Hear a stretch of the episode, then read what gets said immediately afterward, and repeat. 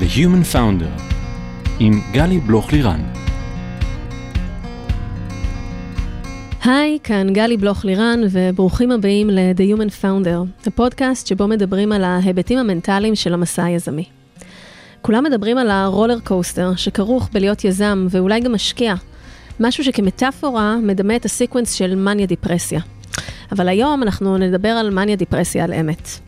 המקום הזה, חוסר הוודאות הזה, הצורך לשמור על עצמנו כל הזמן ברמת ניהול עצמי גבוהה, אנרגיה גבוהה ועם חוסן מנטלי להתמודד עם הכל, זה ממש לא פשוט. בכל פרק אני אשוחח עם יזמים, משקיעים, יועצים, פסיכולוגים, במטרה לתת מקום ללייר הנוסף הזה שפחות מדברים אותו בקול רם, ההיבט המנטלי שמלווה את הדרך היזמית, וגם אשתף עצות וכלים שיסייעו לכם לייצר פוקוס, בהירות וחוסן מנטלי כדי להיות יזמים מאוזנים שטוב להם. אז בהרבה שיחות פה בפודקאסט אני נוגעת בזוויות שונות של ההיבט המנטלי, והיום רציתי שניכנס לעובי הקורה וספת הפסיכולוג עם שני פסיכולוגים שהם גם חברים, ונדבר על הכל בפסיכולוגיה הנורמלית והאבנורמלית של יזמים. אז היום איתי כאן אה, דוקטור ירון סלע ויריב גנור, שני פסיכולוגים קליניים. היי לשניכם. שלום, שלום. ממש כיף שאתם אה, כאן. בואו נציג אתכם. ירון, אתה פסיכולוג קליני מומחה ויועץ ארגוני. עשית פוסט-דוקטורט במכון לפסיכולוגיה של האינטרנט מאוניברסיטת רייכמן. אתה חוקר את החיבור בין הפסיכולוגיה והטכנולוגיה בהיבטים אבחוניים וקליניים. הוא מטפל בקליניקה פרטית ומתמחה בפיתוח חוסן במצבי מתח ומשבר. יריב, אתה פסיכולוג תעשייתי וקליני מתמחה בבית החולים גהה, בעל קליניקה לסטארט-אפים ואנשי הייטק, עובד עם יזמים בארץ, באנגליה, בארצות הברית, בגרמניה ובבלגיה. עשית פיבוט בעצמך לעולם הפסיכולוגיה אחרי 15 שנים כמנהל שיווק ו-CMO בחברות טכנולוגיה, אז אתה מכיר את הדברים מבפנים, ואתה נשוי ואבא לשלושה. נכון. אז uh, תודה שבאתם, והולך להיות לנו היום מאוד מאוד מעניין, וכל מי שמכם המאזינים, יזמים, משקיעים, אה, אנשי טק, מפתחים, שרוצים קצת לצלול יותר לעומק uh, להיבטים הפסיכולוגיים, ולהבין קודם כל עם מה אנחנו מתמודדים, אה, דרכים שאפשר להתמודד עם הדברים הללו, אז זו מטרת השיחה היום. אה, ואני כמובן אגיד disclaimer מאוד מאוד חשוב, שכל מה שאנחנו מדברים היום הוא באמת אה, מתוך רצון להעניק אה, ידע ולהסביר ולסבר את האוזן, אבל שום דבר הוא פה לא בגדר המלצה רפואית, וכל מי שמרגיש שהוא מתמודד עם משהו או מתמודדת, אז גשו, בקשו עזרה, גשו לאיש המקצוע הנכון, לטיפול הנכון, וכמובן כל מה שנאמר פה היום זה בגדר ככה הענקת ידע. ולא בגדר המלצה רפואית. אז זהו, אז אה, אחרי שאמרנו את ה-disclaimer העורך דיני הזה, בואו נתחיל.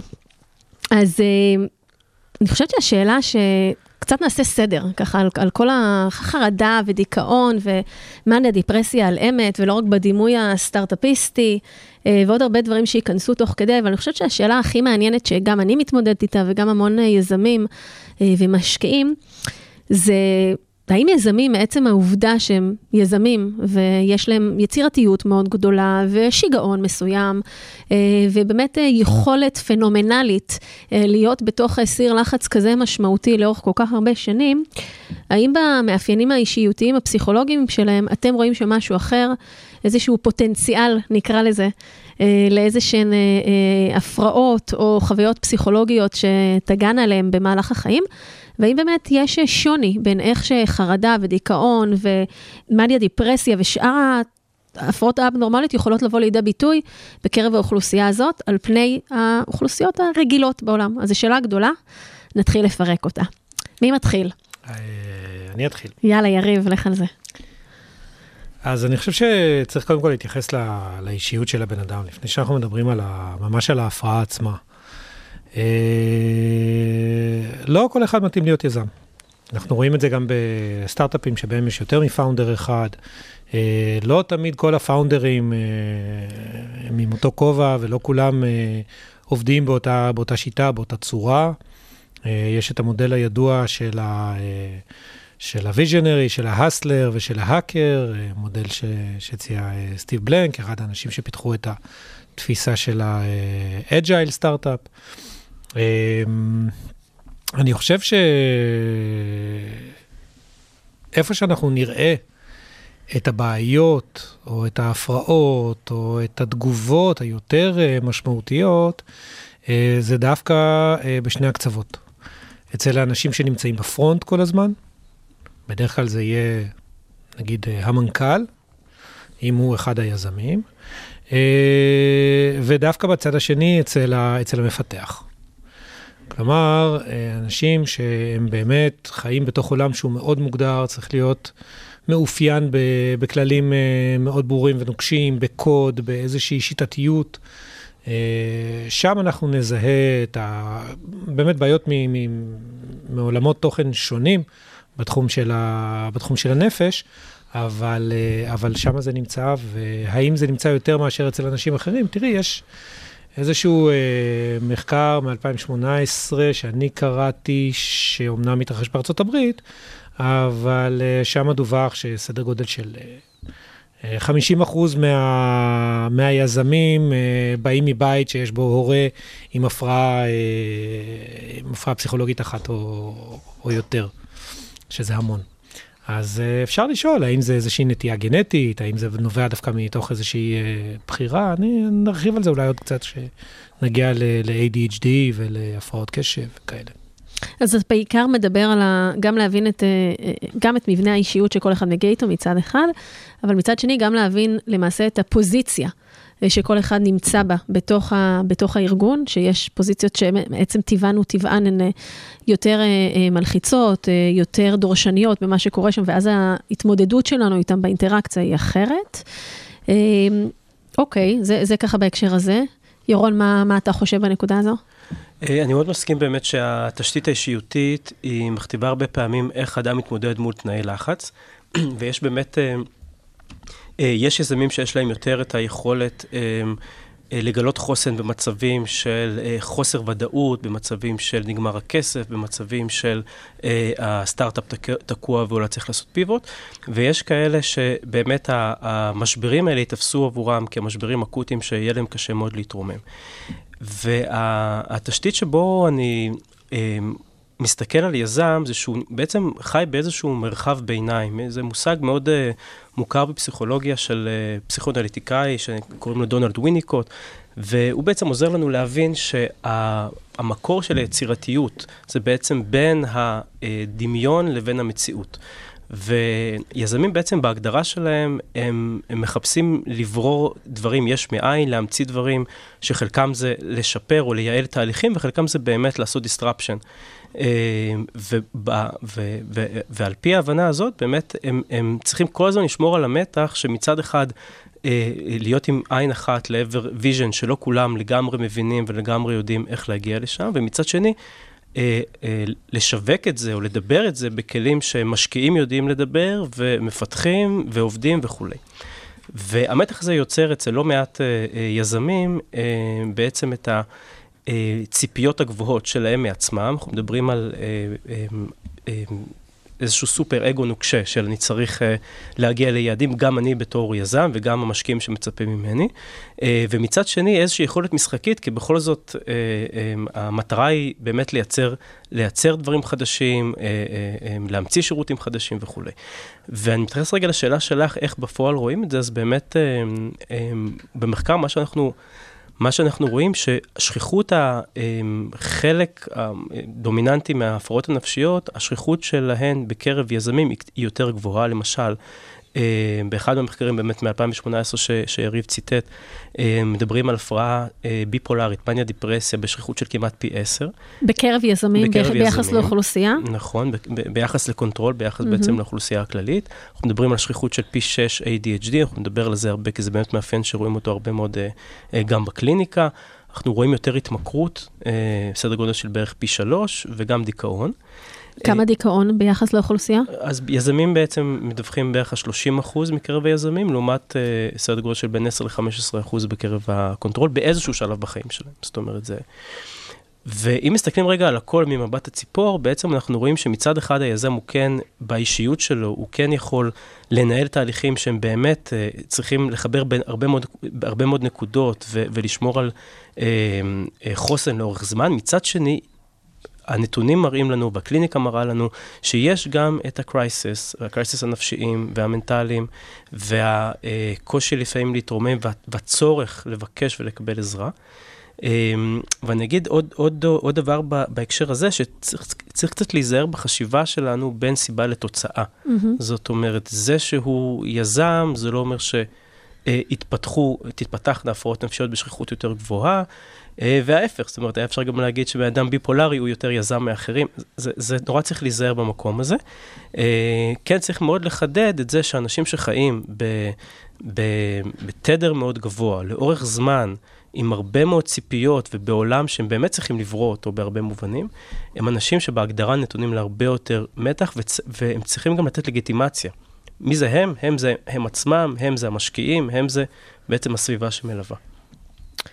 בני המשפחה. Mm-hmm. אז אתה, אתה בעצם ככה מחזק פה עוד נקודה, שזה קצת כמו, אני בחרתי בזה או זה בחר בי, אז עצם המבנה שלנו והאופן שבו אנחנו נמצאים בעולם הזה, והאופן שבו אנחנו מתנהלים, והשאיפות שלנו והחזון שלנו וכולי, לפעמים, בגלל שאנחנו כאלה, אז אה, נבחר גם בדרך היזמית מכוח הדברים הללו שבעצם בתוך האישיות שלנו, אמרתי הרבה בעצם עכשיו, ואז יש גם סיכוי שאנחנו נתמודד עם דברים כאלו, כי תפקיד שכזה או מקום שכזה מביא אותנו לרמת ציפיות גבוהה, ליצירתיות מאוד גבוהה, ללחיות באיזשהו תדר, כמו שקראת לו, גבוה יותר, אז obviously שם הדברים יותר מלחיצים, מרחב אי הוודאות גדול יותר, הצורך שלנו להתמודד עם uh, המון המון כדורים באוויר.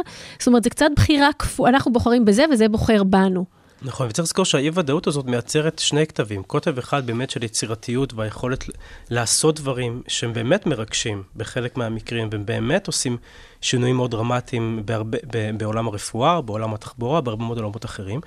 ומצד שני, כשאני אה, קצת אסטרונאוט ואני מסתכל למעלה, אז אני כל הזמן מנסה לשמור על קשר על הקרקע ואני יכול גם לחוות נפילות. אז יש את שני הקצוות האלה, ויזמים שבוחרים בדרך הזאת, חלקם לפחות, חלק, חלק אולי הבוגר והמודע לתהליך הזה, אז אה, אה, חלקם יודעים למה הם נכנסים ויודעים גם להיזהר, וחלקם, אלה שבתחילת הדרך, עוד יותר מסתכלים על ההתרגשות ופחות על המחירים. צריך גם להגיד את זה. Mm-hmm. ובאמת אתה מעלה פה נקודה מאוד מאוד חשובה של המחירים, שדיברתי עליה ככה בהמון המון הקשרים. זה להבין את הטרייד-אופים שיש לנו ברגע שאנחנו בוחרים לצאת אה, למסע יזמי כזה, מה אנחנו בוחרים ומה אנחנו בוחרים לא לבחור, וכל המחירים שנצטרך ככה לשלם אה, אה, בדרך על המסע המאוד מורכב הזה. תגידו, מה אתם בקליניקה רואים בקליניקה הטיפולית, אני קוראת לזה, רגע אני מדייקת את זה, כי גם אני מלווה המון יזמים, אבל כשאני מרגישה שיש שם אלמנטים שהם פסיכולוגיים, אז אני מפנה לפסיכולוגים כמוכם, אה, שבאמת אנשי המקצוע מומחים לטפל בבעיות הללו. מה אתם רואים הכי הרבה בקליניקה? דיכאון, חרדה, ADHD, מניה דיפרסיה, אה, אה, התמכרויות כאלה ואחרות, חוסר יכולת להתמודד עם כישלון, מה הכי רווח? אנחנו ניגע בכל הדברים. מה אתם נחשפים אליו הכי הרבה? אולי קצת בגלל שיצא לי לעבוד אה, לא מעט עם ילדים, אני חושב שדווקא אחד הדברים שאני רואה הכי הרבה זה, אה, זה אנשים שהיו פעם ילדים מחוננים. Mm-hmm. שנהוג להתייחס אליהם גם כאל ילדים עם צרכים מיוחדים. Mm-hmm. כלומר, אנשים שלא פעם יכולת ההבנה החברתית או התקשורת החברתית שלהם היא קצת יותר מוגבלת. אה, אנשים שסופר חכמים, סופר אינטליגנטים ויודעים לחשוב על דברים לעומק ולרוחב ובכמה מישורים במקביל, אבל יש איזשהו נתק מאוד גדול אה, בין היכולת האישית לבין היכולת הרגשית. עוד משהו שמאוד מאפיין ילדים מחוננים. עכשיו, מחונן אתה יכול להיות רק כשאתה ילד, זה נורא חבל. אבל... אתה אה, מחונן תמיד, רק מזהים אותך ככזה כשאתה ילד. נכון, אין... זה נפסק שם איפשהו אחרי כיתה ח' או משהו. נכון. ההכרה בדבר הזה. כן. אה, ומה קורה? מה קורה ל, לילדים האלה שגדלים עם איזושהי באמת תפיסה והבנה שהם אנשים סופר אינטליגנטים, סופר מוכשרים, ולפעמים אולי יש עליהם אפילו המון ציפיות, ולפעמים אולי יש להם המון ציפיות מעצמם, והם לא תמיד מצליחים להתמודד עם העולם הזה שבחוץ ועם הכללים האלה של מה שקורה שם. אה, ואיך זה שיש לפעמים אנשים שיש להם הרבה יותר מוטיבציה והרבה יותר אה, תעוזה מצליחים מהם, והרי הם יותר אינטליגנטים. אז אני פוגש הרבה מאוד את הנתק הזה של ה, שבין ה, היכולת השכלתנית המאוד גבוהה לבין ה... אה, ציר נגיד, רגשי. כן, משהו כזה רגשי לא מספיק מפותח, ולפעמים גם משהו חברתי שהוא קצת אה, backwards כזה. אפרופו, על הציר הרגשי, אז אני חווה את זה מיזמים שגם, לצורך העניין, הם, אין בהם משהו אבנורמלי, אלא פשוט בהתנהגות אה, רגילה. רגילה. Uh, הרבה פעמים יש באמת נתק בין הציר המקצועי, הניהולי, הסקלטני, שהוא מאוד מאוד uh, רץ קדימה וכולי, לבין היכולת שלהם להכיל רגשית את הסיטואציה שקורית. ואני תמיד אומרת שאנחנו מאוד יכולים לנהל את הציר המקצועי והעסקי שלנו, אבל הציר הרגשי יש לו קצב משלו. ולפעמים עצם הלמידה והעבודה היא לאפשר למקום הזה רגע להיות ולתת לדבר הזה להתפתח, כי לא את הכל אנחנו יכולים להאיץ באופנים שאנחנו רגילים ורוצים כסטארט-אפים לרוץ מאוד מאוד מהר, יש לפעמים דברים שהם ככה, יש להם את הקצב שלהם. אז אם אני חוזרת לילדים מחוננים, אתה למעשה רואה בקליניקה המון יזמים שהם ילדים מחוננים לשעבר, זאת אומרת, הם עדיין מחוננים, אבל הם אה, אה, היו ילדים מחוננים והיום הם קצת בלי הטייטל הזה, אבל כן עם המהות והם מתמודדים עם אותם דברים. אני אגיד יזמים ויזמיות. כמובן, יזמות, לא יזמיות. יזמות? צריך להיות שמות? גדולות. יזמות. היוד מקטינה, אנחנו אוקיי. יזמות. אני בעלי- למדת. קניתי. אז יזמים ויזמות, אה, שלא פעם אה, מפריעים להם דברים שונים ברמת היום-יום, אבל אה, אני חושב שבאיזשהו מקום הקושי הוא באמת נעוץ ב... ביכולת הבסיסית הזו, לגרום לעולם לנהוג כמו שאתה רוצה. לגרום לאחרים לראות אותך ולהתפעל ממך, ובאמת ככה ל- ל- לפתור את הבעיות שפעם לא היו לך. ופתאום הן נוצרות, כי, כי הבעיה יכולה להיות נורא פשוטה, מה שאתה צריך לפתור, אבל ברגע שנכנס אגו של מנהל אחר או של אה, co-founder אחר, אתה פתאום אה, תופס את עצמך ו- ואומר, רגע, איך, איך, איך בכלל אני מתמודד עם זה? הדבר הזה שפתאום מאתגר אותנו, בעצם איך אנחנו מתמודדים, איך אנחנו מכילים את האתגר החיצוני הזה. אז זה ילדים מחוננים. מה עוד אתם ככה רואים אה, הרבה בקליניקה? אה, האופן שבו אני, אני פוגש בדרך כלל אה, יזמים במקומות שבאמת של ההפרעות הנפשיות, אה, זה, זה בעיקר, יש לזה הופעה של חרדה, וחרדה זה שם, זה שם כללי להרבה מאוד סוגים של סימפטומים, אה, אבל בבסיס, בבסיס, החרדה של הרבה מאוד יזמים שבאמת נמצאים על המסלול המהיר, אה, זה א', חרדה מכישלון, שהכישלון, אה, יש לו רגע, לפני, ירון, כן. לפני שאתה צולל חרדה ממה, כי יש המון חרדות שאנחנו יכולים לגעת בהן, תן לנו רגע את ההגדרה הבסיסית למה זאת חרדה.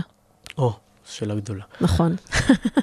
שגם לא כל כך פשוט לענות עליה. נכון, נכון. אז לחרדה יש כל מיני הופעות. יש הופעה פיזיולוגית, שזה יכול להיות uh, סימפטומים כמו אה, דופק לב מואץ וטמפרטורה גבוהה של, ה, של הגוף והזעת יתר, ו, um, um, ובאמת פעילות מאוד מואצת, זה נקרא המערכת הסימפתטית. שהגוף בעצם מוכן לפעולה.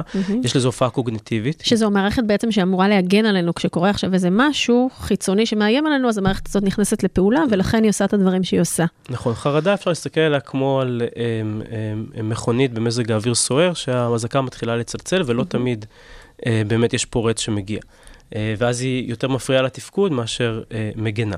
אז יש את ההופעה הפיזיולוגית, יש את ההופעה הקוגניטיבית, שזה אומר מחשבות חוזרות בעיקר סביב תוכן של דאגה.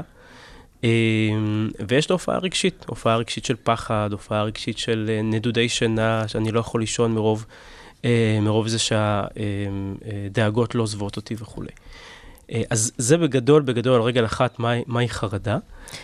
ואולי, למה? אולי כן. רק, אם, אם אפשר אמ-הממ. לתת איזה כותרת ברור אה, שאפשר, בשביל זה על, אתה פה. ו- אה, זה בעצם, אה, הרבה פעמים זה פחד אה, לא מוסבר ולא ריאלי מדברים שהסבירות שהם יתקיימו היא נמוכה. שזה מה שמכניס את האלמנט, ש... כי פחד זה דבר מאוד בריא. אנחנו רואים משהו שמסוכן לנו, אה, שריפה, חיה, אה, אה, מחבל, whatever. פחד זה משהו שבא להגן עלינו, אבל החרדה באמת יש בה את האלמנט, שזה משהו שהוא לא כל כך לייקלי לקרות עכשיו. זאת אומרת, הסבירות שהוא יקרה היא קצת קטנה יותר, ואז יש שם בעצם את האלמנט שנכנס, של למה אנחנו בעצם פועלים, כמו שאנחנו פועלים, על אף הידיעה הרציונלית של הדבר הזה. אז החרדה, כמו שטיפרשנו אותה עכשיו, האבולוציונית היא באמת, אה, אה, ההופעה שלה היום, במאה ה-21, שהרבה מאוד מהסכנות אה, לא כל כך קיימות, הן באמת יושבות על, על תכנים אחרים. ואם מסתכלים באמת על העולם של היזמים, הרבה מאוד יזמים ויזמות, ש, שפגשתי, באמת החרדה היא יושבת על תכנים אחרים, כמו למשל חרדה מערך עצמי נמוך, מכישלון. מצד אחד, הרבה מאוד יזמים יש להם צורך נרקסיסטי בריא של נראות. תראו כמה אני חכם ומצליח ו- ומביא את החברה להישגים מאוד גבוהים מאוד מהר וכולי, אה, שזה גם מנוע צמיחה להרבה מאוד חברות, צריך uh, לזכור את זה כמובן. כמו שאמרנו, תמיד יש לזה שני צדדים. נכון. את הטוב ואת הטריקיות. הפחות מקדם. נכון, זה, זה בעצם המלכודת של החרד. ומצד שני, תהליך כזה של באמת uh, לחיות על uh, סטרואידים, במרכאות כמובן, uh, קשה שלא יהיה מלווה באיזושהי רמה של חרדה. וכשאני פוגש uh, סטארט-אפיסטים, כל מיני שלבים של, ה, uh, uh, של החברה שלהם, אה, בעיקר אה, מנכ"לים, בעיקר אה, בכירים, זה CTOs ותפקידים mm-hmm. בכירים אחרים. החרדה העיקרית שלהם, that they, won't be able to deliver, mm-hmm. בעצם את מה, ש, מה שמצופה מהם. ו, וזה יכול לבוא לידי ביטוי בין אם זה בנדודי שינה, בין אם זה דאגות שלא פוסקות. הזכרת קודם את ה-OCD, אז mm-hmm. אחת מהצורות של ה-OCD זה, זה מופיע בצורה של אה, אובססיות בלבד. מה זה mm-hmm. אובססיות? זה בעצם חשיבה טורדנית. רגע, אבל שנייה, כשאת אומרת, בוא נעשה רגע סדר. לטובת אלו שהם פחות ברזי הפסיכולוגיה, כן. רגע. OCD וחרדה זה לא אותו דבר. ואם, תקן אותי אם אני טועה, אבל אני רוצה רגע שנדבר על חרדה ונפריד את זה רגע מה-OCD, כדי שלא יצא לאנשים בלבול, אלא אם כן אתה חושב שזה כן נכון ביחד. אז, אז, תודה רבה על ההזדמנות לחדד. נכון, זה לא אותו דבר. החרדה, כמו שתיארתי אותה קודם, באמת היא חרדה שהרבה פעמים באה לידי ביטוי, אם זה ב, ב, להתעורר באמצע הלילה שטוף זה הכרה, או סתם להסתובב mm-hmm. בעולם עם חרדה כללית, מפני זה שהסטארט-אפ ייכשל, אני אפוטר אחרי שנתיים שהשקעתי את כל כולי בתוך המיזם. אז זה פעם אחת. Um, הסיפור של OCD, המנגנון שהוא יושב זה המנגנון של חרדה. Mm-hmm. זאת אומרת, אני חושש שיקרה לי משהו, אז אני חייב לנטרל את החרדה mm-hmm. הזאת. אז אחת הדרכים הלא כל כך אדפטיביות לנטרל חרדה, זה להיות עסוק בכל מיני טקסים. אנחנו מכירים טקסים כמו לסגור את הדלת אלף פעם, mm-hmm. או לבדוק שהדוד מכובה, או הגז סגור, הדלת נעולה, אנחנו מכירים נכון, את זה פה. אני עצמי בדקתי כמה פעמים לפני שבאתי. אני איתך. אני חושבת שלכולנו יש איזה... לדעתי זה עדיין פתוח, שלי לפחות. לא, אתה, אתה יודע שלא, אבל החרדה נמצאת שם כדי לקונן באיזה ספק קטן. אבל רגע, לפני שעוברים ל-OCD. אני חושבת שאחד הדברים זה שאנחנו לא תמיד יודעים אה, לקרוא לילד בשמו. עצם האמירה שאני אגיד לעצמי, או שיזם יגיד עכשיו לעצמו, או יזמת, אני בהתקף חרדה, אני לא יודעת אפילו לפעמים להגיד לעצמי שאני בהתקף חרדה. מתי אני רק מפחדת ממשהו, ומתי זה כבר עולה רמה, ואני באיזשהו התקף חרדה? מתי הדאגה שלי היא דאגה לגיטימית, כי יש לי המון אחריות על הכתפיים, וגייסתי 20 מיליון דולר, ויש לי באמת הרבה מה לעשות, ומתי זה כבר נכנס למקום שהוא לא משרת אותי, והוא לא גורם לי להתקדם, אלא עוצר אותי במקום, שותל אותי באדמה, ואני לא פועלת מתוך המקום הזה. אז בואו תרחיבו טיפה על התפר הזה, של מתי זה בסדר, ו... בזה במידה ורמה נורמלית, ומתי צריכה להידלק לנו נורה אדומה שכדאי שנעשה איתה משהו. אז אני, אני קורא לחרדה... כי חמקמקה. לאנגזייטי, uh-huh. בתור ה-A ראונד שאף אחד לא רוצה לגייס. Uh-huh.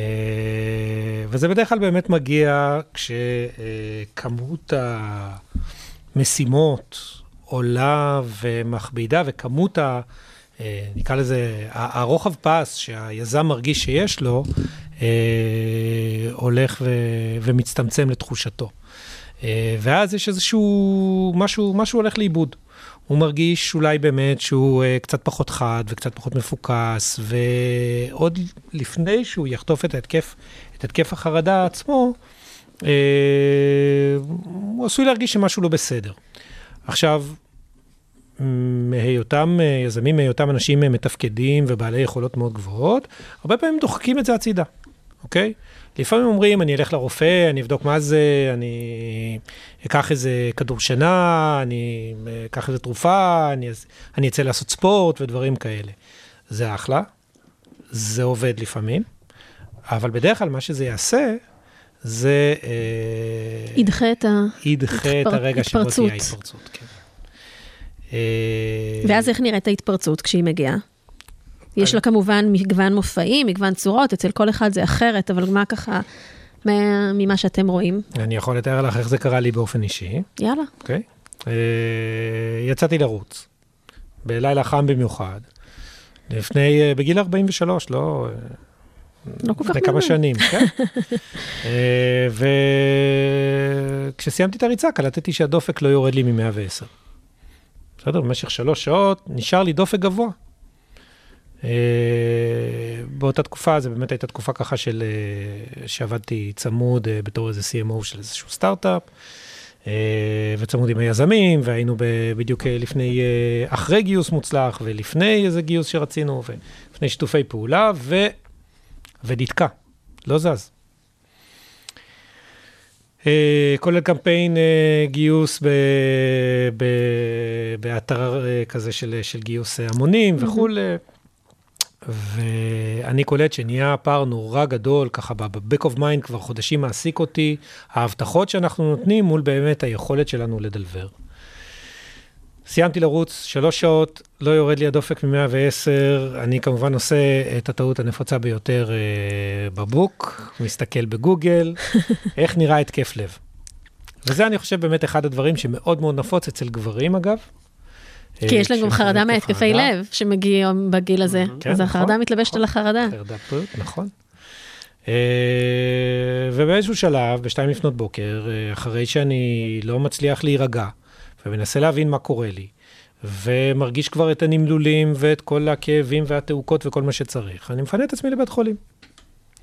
הדבר, ואני אשמח אם נוכל להתייחס אליו בהמשך, הדבר שהכי הפתיע אותי, זה שאף אחד לא אמר לי, אולי יש לך התקף חרדה. מהמם. זה לא היה בשיח. בכלל לא. זה לא היה משהו שבכלל, רגע, להגיד, רגע, יכול להיות שבזה אנחנו מתבוננים כעת. היה משהו מרומז, שאמרו לי, אל תדאג, אתה... יהיה בסדר. תזדקן ואתה תגיע לגיל, אה, לגיל מבוגר והכל יהיה בסדר. זאת אומרת, נראה היה לי שאנשים ידעו במה מדובר, אוקיי? עד אז אני לא חוויתי למה את אתה. חושב שאף אחד לא שיקף לך, יריב, נראה שאתה מסתובב כרגע עם התקף חרדה, בוא נחשוב מה, מה, מה מתבשל אצלך בזמן האחרון, בוא נדבר על זה. נכון, כי אני חושב שיש איזושהי סטיגמה. והיא, להפתעתי, הייתה נפוצה אצל רופאים ואנשי אה, טיפול אה, רפואי, והיא הרבה יותר נפוצה אצל יזמים. מהמם. לא לדבר על זה, לא להוציא את זה החוצה. יש, למה? אה, בוא נדבר על למה לא לדבר על זה. כי מה יקרה אז שאפרופו זו החרדה עצמה? כי אז יגלו ש... אני חושש, כי אז יגלו שאני מפחדת, כי אז יגלו שאני שאני לא שביר. בדיוק יודעת, שאני שבירה, שאני פגיעה, שאולי אני לא כזאת חזקה כמו שאני אומרת עכשיו בנאום או בפיץ' או בכל דבר שהוא. שברגעי השיא אני אקרוס. מהמם. נכון? ואיך אפשר, איך, יז... איך משקיע יכול לסמוך על יזם שברגעי השיא נופל? לא עובד. אז אתה מפנה את עצמך לבית חולים, לוקח זמן עד שקוראים לילד בשמו ואתה מבין שזה הדבר, ואז מה, מה אתה עושה עם זה ואיך אתה מתנהל עם זה ככה בהמשך? קודם כל חוטף עוד התקף חרדה אחד. על, כי חטפתי התקף חרדה, אז בוא נחטוף עוד אחד. ברגע שהסכר נפרץ, צריך להבין, אז, אז בעצם משהו ב, ב, באפרטוס, כמו שאוהבים להגיד את זה בפסיכולוגית מדוברת, משהו נחלש, אוקיי? יש איזה מין סדק כזה. ו... ואתה נורא משתדל אה, פתאום ל... לעשות דברים אחרת. לא לעורר את המצב החרדתי הזה שאתה חווית אותו בעבר, להימנע מכל מיני דברים. אה, ולשמחתי באמת, אה, גם, עכשיו זה, זה, אתה יודע, זה הכי... אה, הסנדלר, אה, וזה בן אדם שחושב שהוא מבין פסיכולוגיה וכולי, וזה... ולא רואה. אני- ברור. אני לא חוויתי את זה, מה זה, מה, מה זה הדבר הזה? מה קורה? גם פסיכולוגים חסינים. זה לא... כן, זה זה. זה לא, זה, זה, אתה חווית, אתה פשוט לא העזת לקרוא לילד בשמו. לא ידעתי בכלל שזה זה. לא ידעתי. את יודעת מה היה הדבר שהכי עזר לי? Mm. כשחבר, שהוא גם פסיכולוג, אמר לי, כנראה שהיה לך התקף חרדה. ואז עשיתי את אחד ועוד הדבר אחד. שהפעם באמת עזר לי, הסתכלתי בגוגל וחיפשתי קצת התקף חרדה, איך זה נראה, וזה עזר לי. וזאת הייתה הקלה אדירה. זה אחד הדברים, אני חושב, שממש חייבים להגיד, אני כבר נכנס פה טיפונת לפן הטיפולי, זה נורא מרגיע. ברגע שלמשהו יש שם, ברגע שלמשהו יש הגדרה, שאתה יודע שאתה לא לבד ואתה לא היחיד שחווה אותו, ו- וירון דיבר מקודם על האחוז הגבוה של היזמים שיש להם את הדברים האלה, חרדה, דיכאון. אתם לא, זה, זה לא לבד, אתה לא לבד בזה, אתה לא הראשון שזה קורה לו ולא האחרון. וכשאתה שומע את זה מחבר, אז אתה מקבל עוד, אה, עוד כוח והבנה שהנה זה פה, זה לידינו, זה גם אני מתמודד עם זה וגם אני מתמודדת עם זה. ואז באמת המקום הזה, אתה מרגיש הרבה הרבה הרבה פחות לבד שם, וזה אולי מביא, אני אפילו לא אומרת שזה טיפולי, זה כל כך בסיסי, ואני כל כך מקווה שאנשים, אני מאוד מאוד קוראת לזה, פשוט לדבר את הדברים. כי כשאנחנו אומרים, אנחנו פתאום רואים, גם הוא מתמודד עם זה וגם הוא מתמודד עם זה וכולי, וזה נותן המון המון כוח. זה קצת בנושא אחר, זה לא קשור, זה יותר נשי, אבל זה כמו שאישה מתמודדת עם הפלה.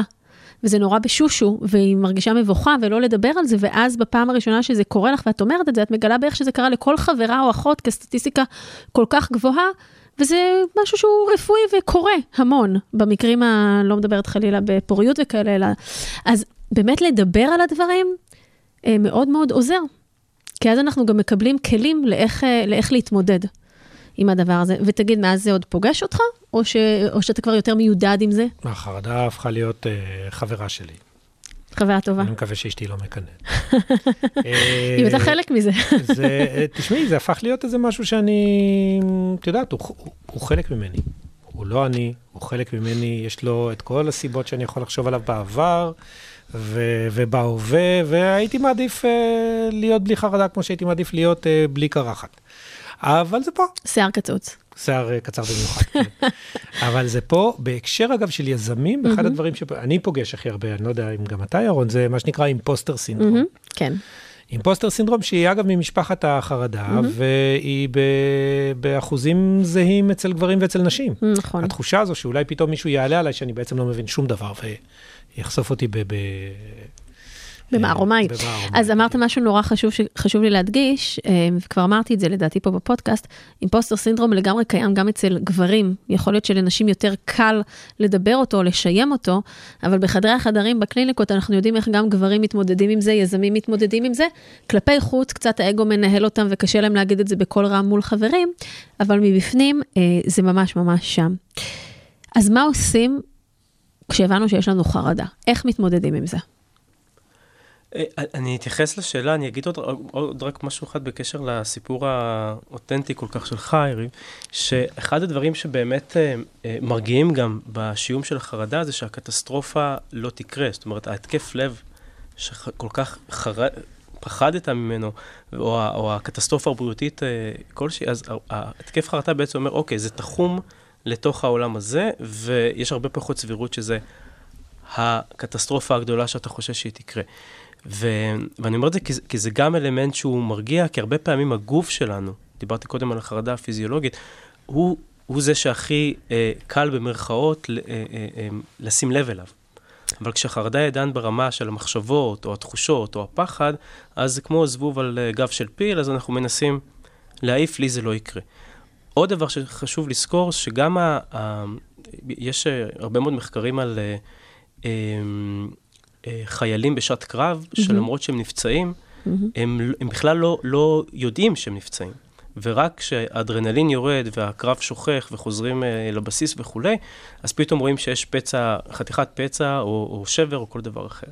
ו, ולהבדיל, חלק גדול מהיזמים חי על אדרנלין מאוד גבוה, לאורך זמן, ו, וזה, וזה גם חלק מה, מה כביכול התחזות, אבל גם חלק מזה ש... אני אשים לב כשנעשה את האקזיט. זה גם אותה מערכת פיזיולוגית שדיברנו עליה בדיוק קודם. מערכת הסימפתטית שנכנסת בעצם לפעולה במקומות האלה. נכון, ובאה בעצם להכשיר את הגוף שלנו להתמודד. אממה, נכון. כשזה לאורך זמן, כבר הגוף נשחק. נכון. ויש נזקים פיזיולוגיים. מה עושים? מה עושים עם כל הדבר הזה? אז אני חושב שכבר התחלנו לדבר על זה. אה, אחד אמרנו לדבר על זה ולתת לזה שם. זה כבר בתור התחלה, וזה עוזר קצת להפחית את הדברים. נכון. עוד דבר, ש, אמ, וזה חוזר ללמה אה, אנשים, סטארט-אפיסטים, אה, אנשים מעולם ההייטק באים, באים לטיפול, זה הרבה פעמים כי הסביבה הקרובה רומזת להם או אומרת להם, בין אם זה הבן בת זוג, בין אם זה חלק מהיזמים, או כשמתחילים לשים לב שמשהו שם אה, תקוע, חורק, פוגע בתפקוד, ואני אומר את זה דווקא בהיבט הטיפולי, שצריך להסתכל ולראות שיש למזלנו, לרוב היזמים יש סביבות תומכות ויש מעטפת ויש אנשים שאכפת להם מאותם יזמים, ו, וחלק מהעניין, עוד לפני הטיפול שתכף נדבר עליו, זה השיתוף של האנשים הקרובים. ופה הרבה פעמים יש באמת איזשהו ספליט בין למי אני יכול לספר, mm-hmm. ולבין מי אני לא יכול לספר, שזה גם בסדר. הרבה פעמים יש באמת את החומה הזאת בין אה, אה, אשתי או החברים, שהם יקבלו אותי כמו שאני, כי הם מכירים אותי הרבה מאוד שנים, לבין כאלה ש...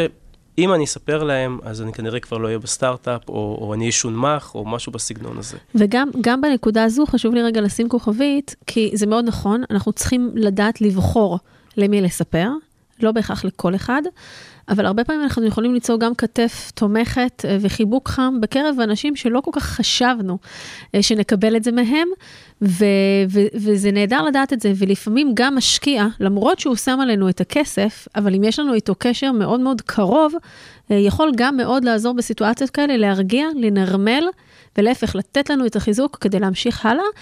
והמסר אולי רק במקום הזה שלא אוטומטית אני לא יכול לדבר עם אף אחד. כן לברור עם מי נכון לנו לדבר בסיטואציה, מי אנחנו מרגישים שהוא באמת שם איתנו. נכון, בהקשר הזה, אם אני רק יכול להוסיף עוד מילה, אני פעם יצא לי לדבר עם, עם מפתחים בגרמניה, כנס של, של מפתחים בגרמניה, ואחד הדברים שהם דיווחו עליו היה אה, הבדידות הנורא גדולה שהם חשים כשהם mm-hmm. מגיעים הביתה. כי הם לא מסוגלים לדבר עם הבני בנות זוג על, אה, על מה שהם עוברים, כי בתפיסה שלהם זה משהו אחר לגמרי. אוקיי? הם מתעסקים בתחום שהוא סופר ייחודי, בבעיות שהן סופר קונקרטיות, ועכשיו פתאום לפשט את זה ול, ולדבר על זה בתמונת המקרו, זה משהו שהוא נורא נורא קשה להם. אז, אז באמת יש איזושהי תחושת בדידות, ואני תקוע עם הדבר הזה שאני חווה וסובל ממנו. ש, שבכלל מה שאמרת עכשיו ככה בקצרה, אבל בדידות זה עוד אחד מהדברים המאוד מאוד משמעותיים שמלווים אותנו בחיי המיזם, שבהחלט יכולים להוביל לדיכאון, לחרדה, להמון המון תופעות אחרות. מה שיטת הטיפול הרווחת הכי אפקטיבית כיום להתמודדות עם חרדה? שוט. שנגיד ביחד. שלוש, ארבע, בוא נראה מה יוצא. CBT. אז יש לנו, בעצם יש לנו מצד אחד CBT, שזה Cognitive Behavioral Therapy, שתכף נסביר רגע מה זה ואיך אנחנו משתמשים בזה. ושוב, זה לא לנסות את זה לבד בבית עם עצמנו, אבל זה כן להכיר קצת יותר מה זה אומר. וגם חשוב לציין שבצד השני של הדבר הזה, אם אנחנו מרגישים צורך ואם זה מתגלגל לשם, אז אנחנו גם יכולים אחר כך ללכת עם אה, אנשי הטיפול המתאימים וכולי, ויכול להיות שזה אפילו מגיע גם לטיפול אה, תרופתי. אז בואו נדבר על זה קצת. יאללה. איך עושים, מה זה CBT ואיך זה נראה? טוב, אז רגע לפני ה-CBT, אני אגיד משפט קצת מבאס, שזה קצת, יריב קצת הזכיר את זה בדברים שלו, אבל אה, זה, זה נכון שהרבה מאוד יזמים, יש להם אה, יכולות מאוד גבוהות, בוודאי אינטליגנציה, בוודאי חוסן, בוודאי יכולת באמת לנהל משברים ברמה, ברמה מאוד גבוהה, כנראה יותר מרוב האוכלוסייה.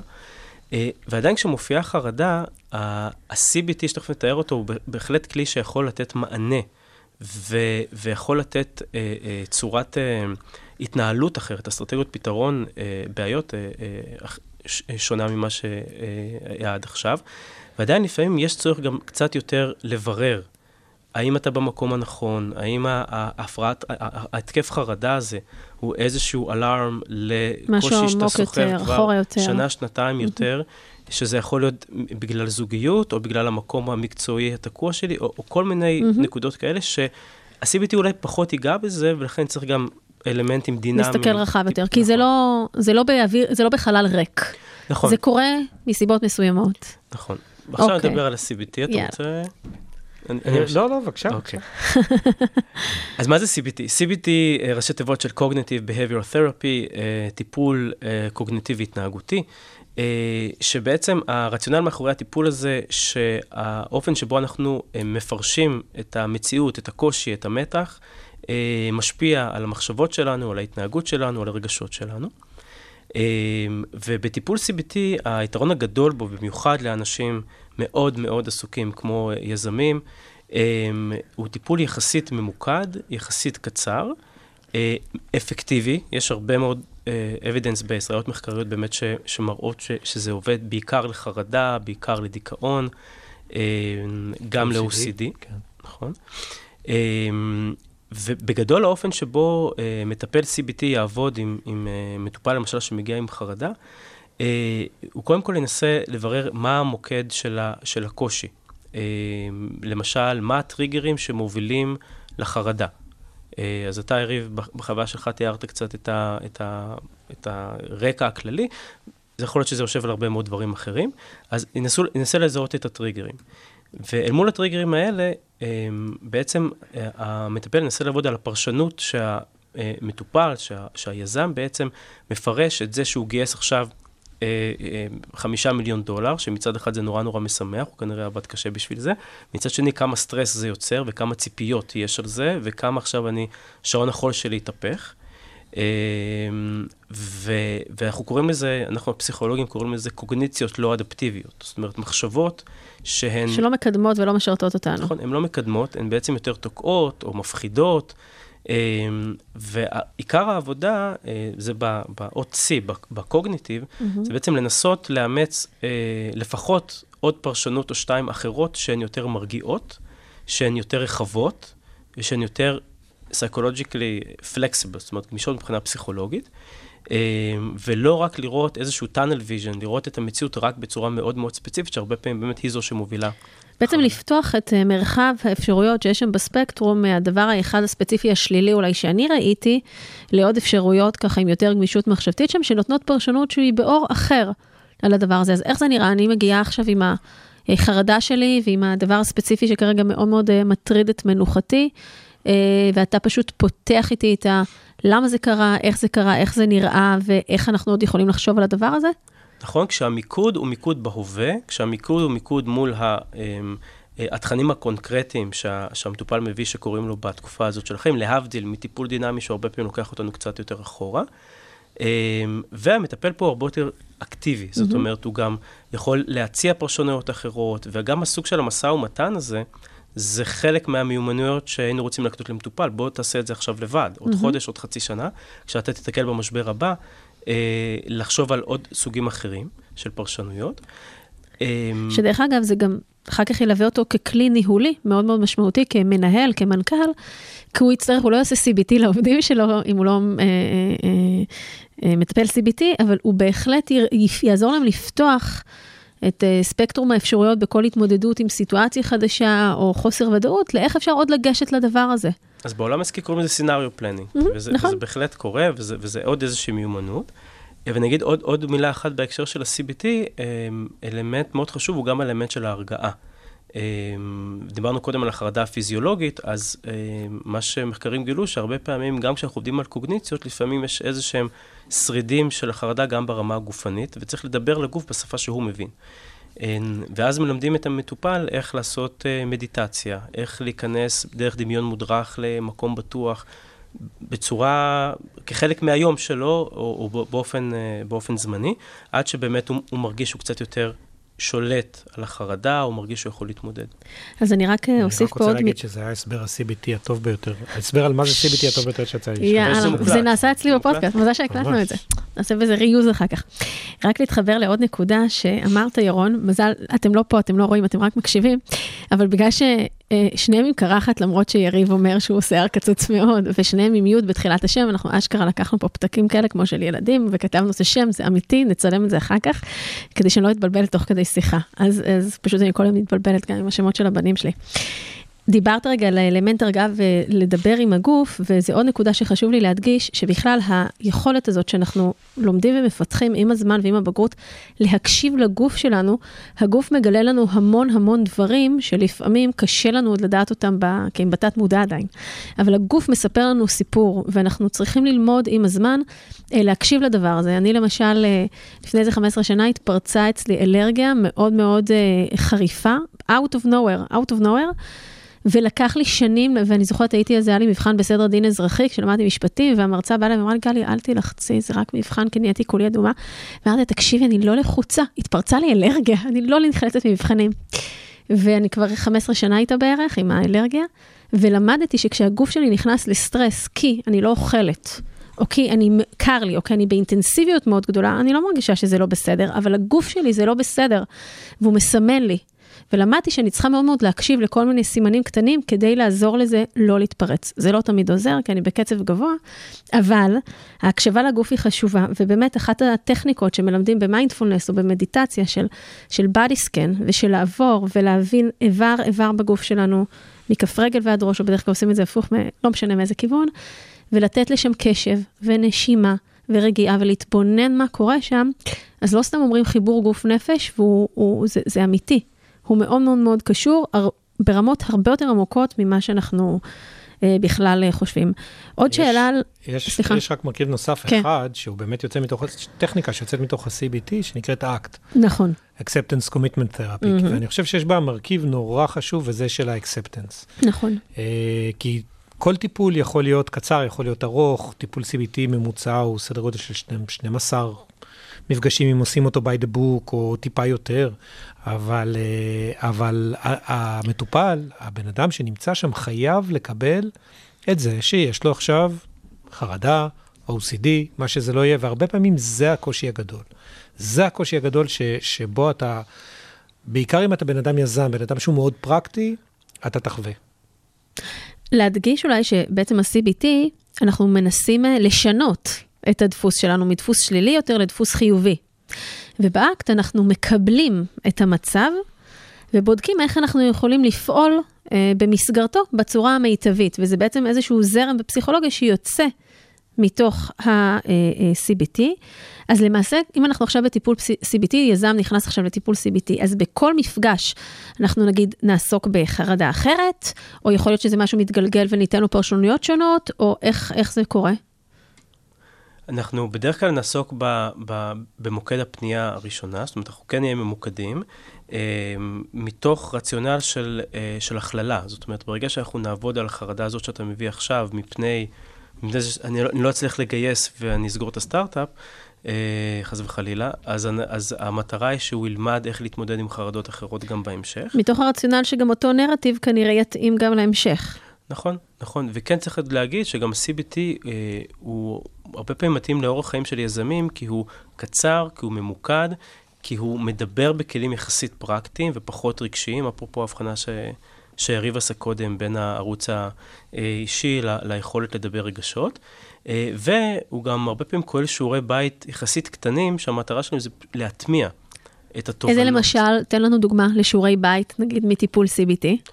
אז למשל, אה, מטופל אה, שהיה אצלי באמת על רקע של קושי מאוד להירגע וקושי לישון בגלל דאגה, mm-hmm. אז השיעורי בית שלו היו לפני השנה, לעשות עשר דקות מדיטציה, עשינו תרגולים ונשימות mm-hmm. וכולי.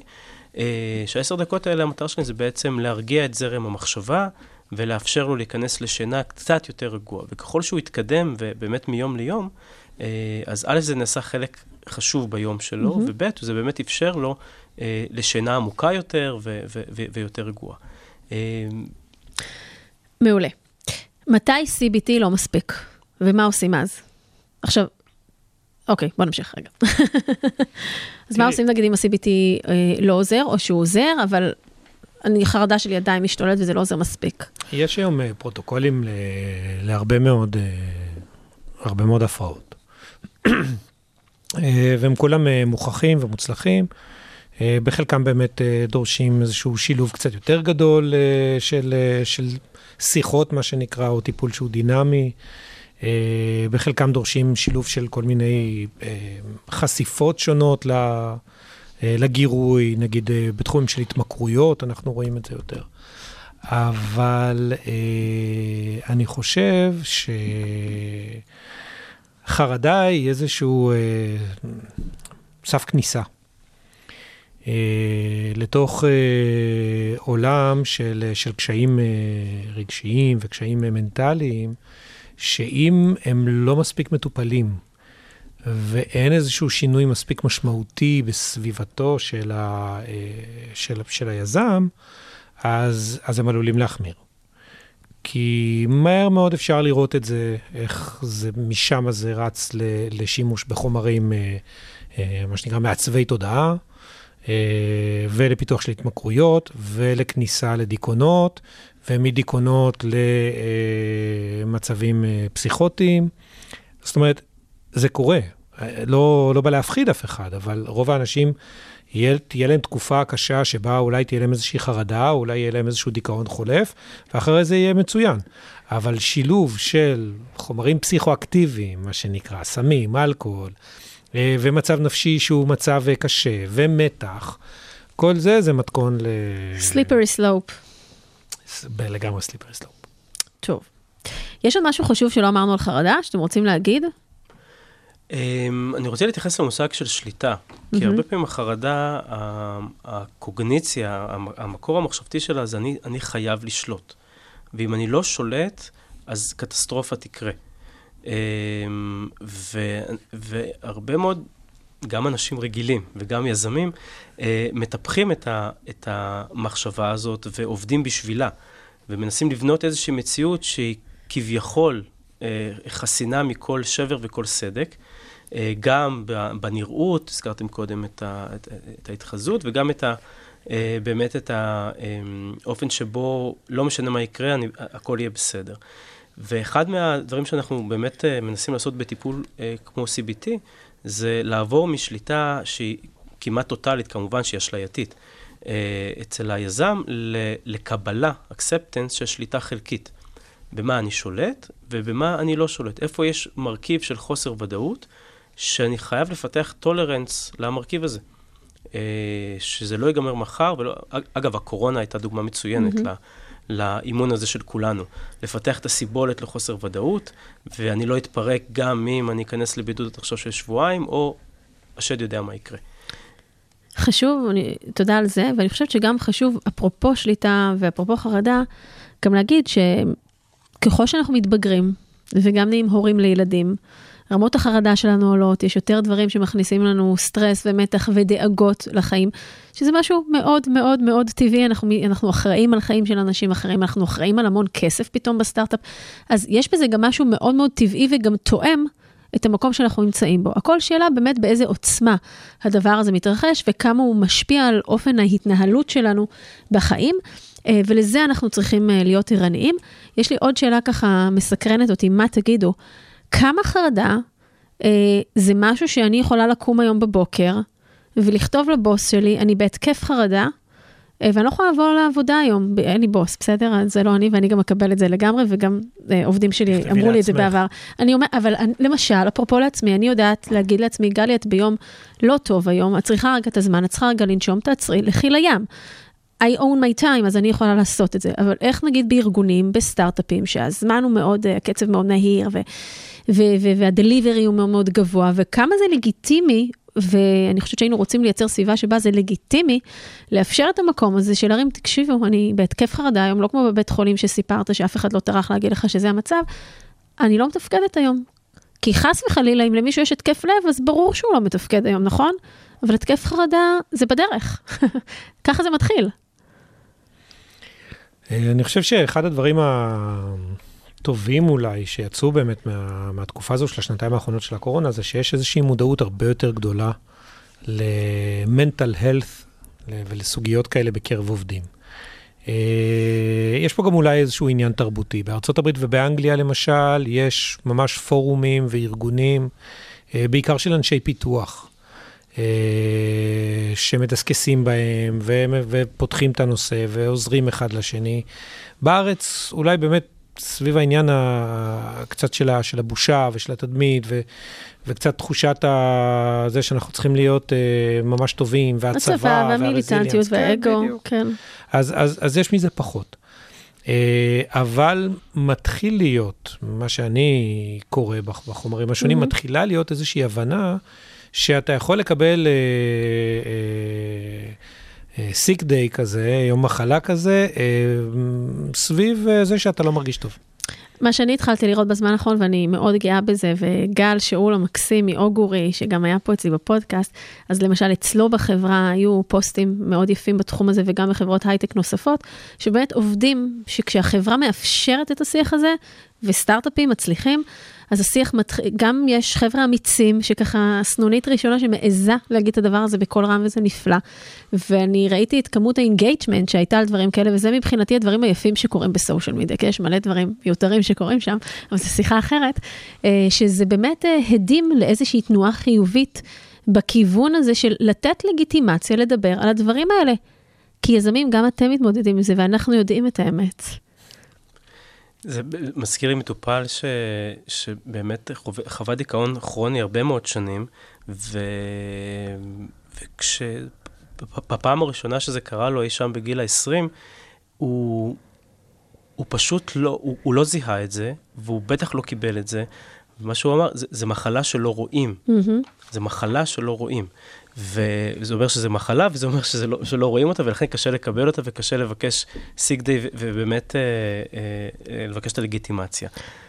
אני חושבת שיש המון מחלות שלא רואים, ואחד המקומות אולי ה- להתפתח ולגדול מהם, זה באמת להעביר גם את האחריות אה, לעובד, ושבאמת he owns it, he's physical health and mental health, ואם העובד או עובדת מרגישים שמשהו לא קשורה ולא בסדר, באמת לתת מקום להביא את הדבר הזה אה, לידי ביטוי.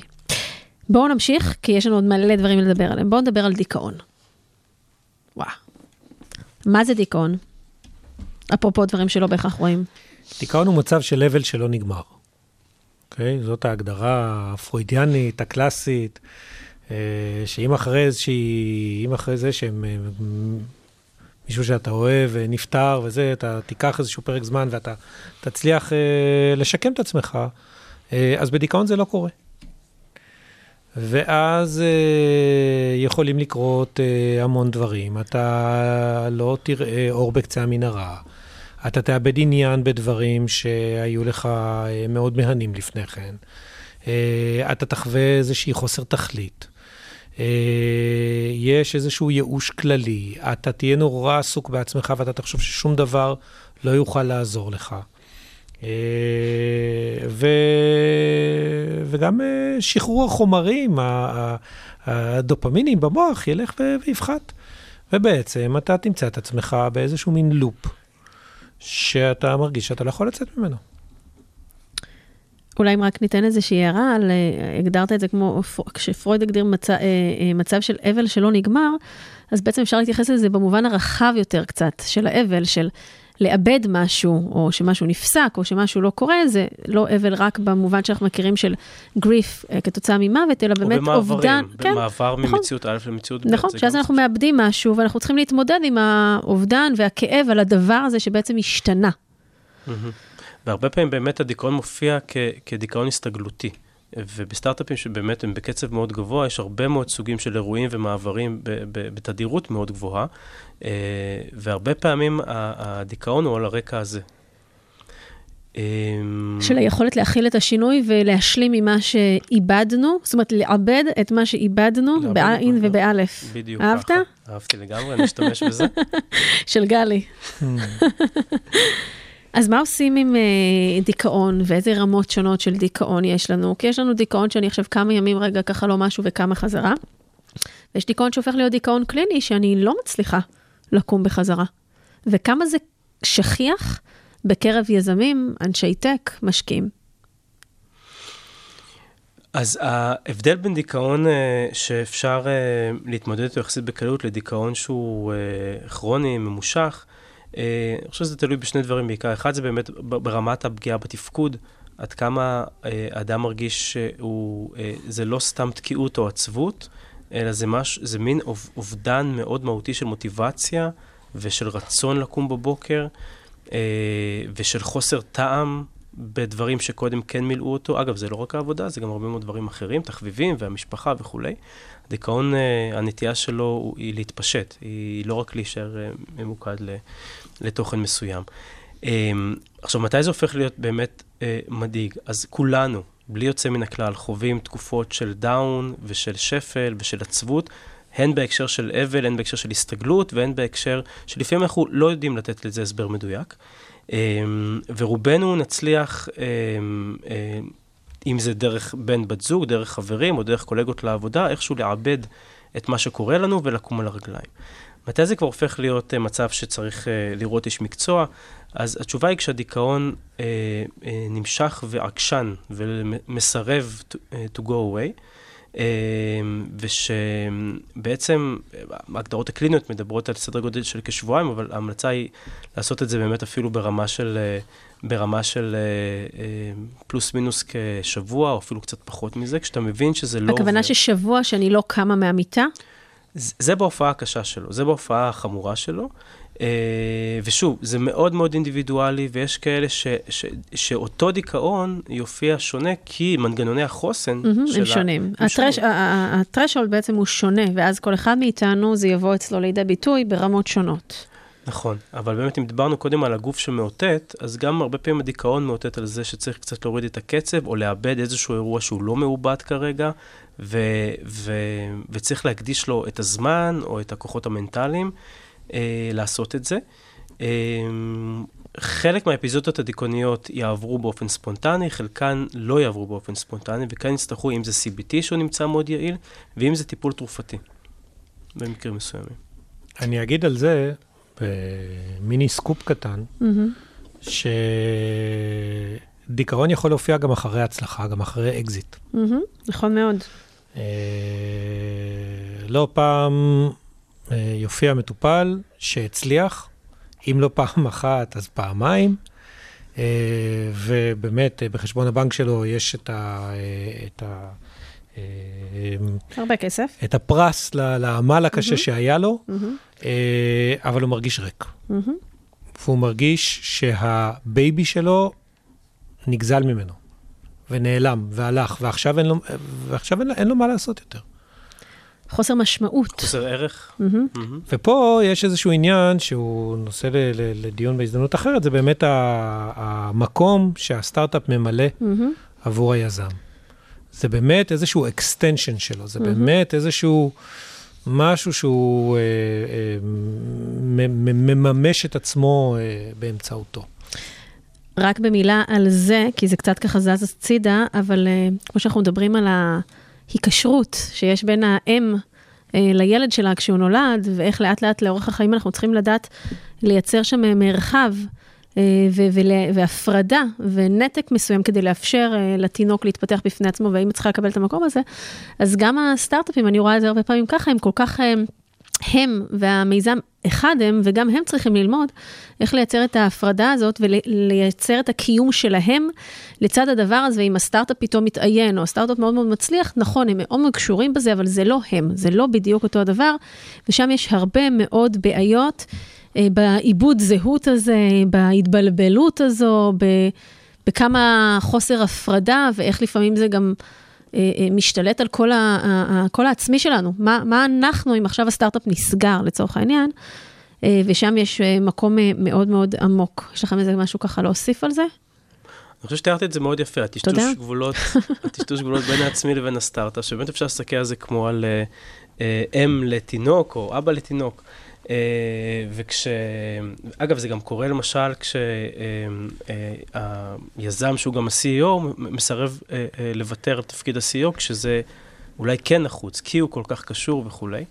אה, ואני מאוד מת- באמת מתחבר להסבר הזה של יריב, שתחושת הערך ותחושת המשמעות, הן נקשרות כל כך חזק בחברה, בסטארט-אפ, שהיזם כמעט לא רואה את עצמו מבל- מבלעדיהם, וזה באמת תהליך של אבל, ש, שקורה בין אם יש אקזיט ובין אם לא, אה, שצריך לקרות כדי שהוא בעצם יעבור ל- לשלב הבא.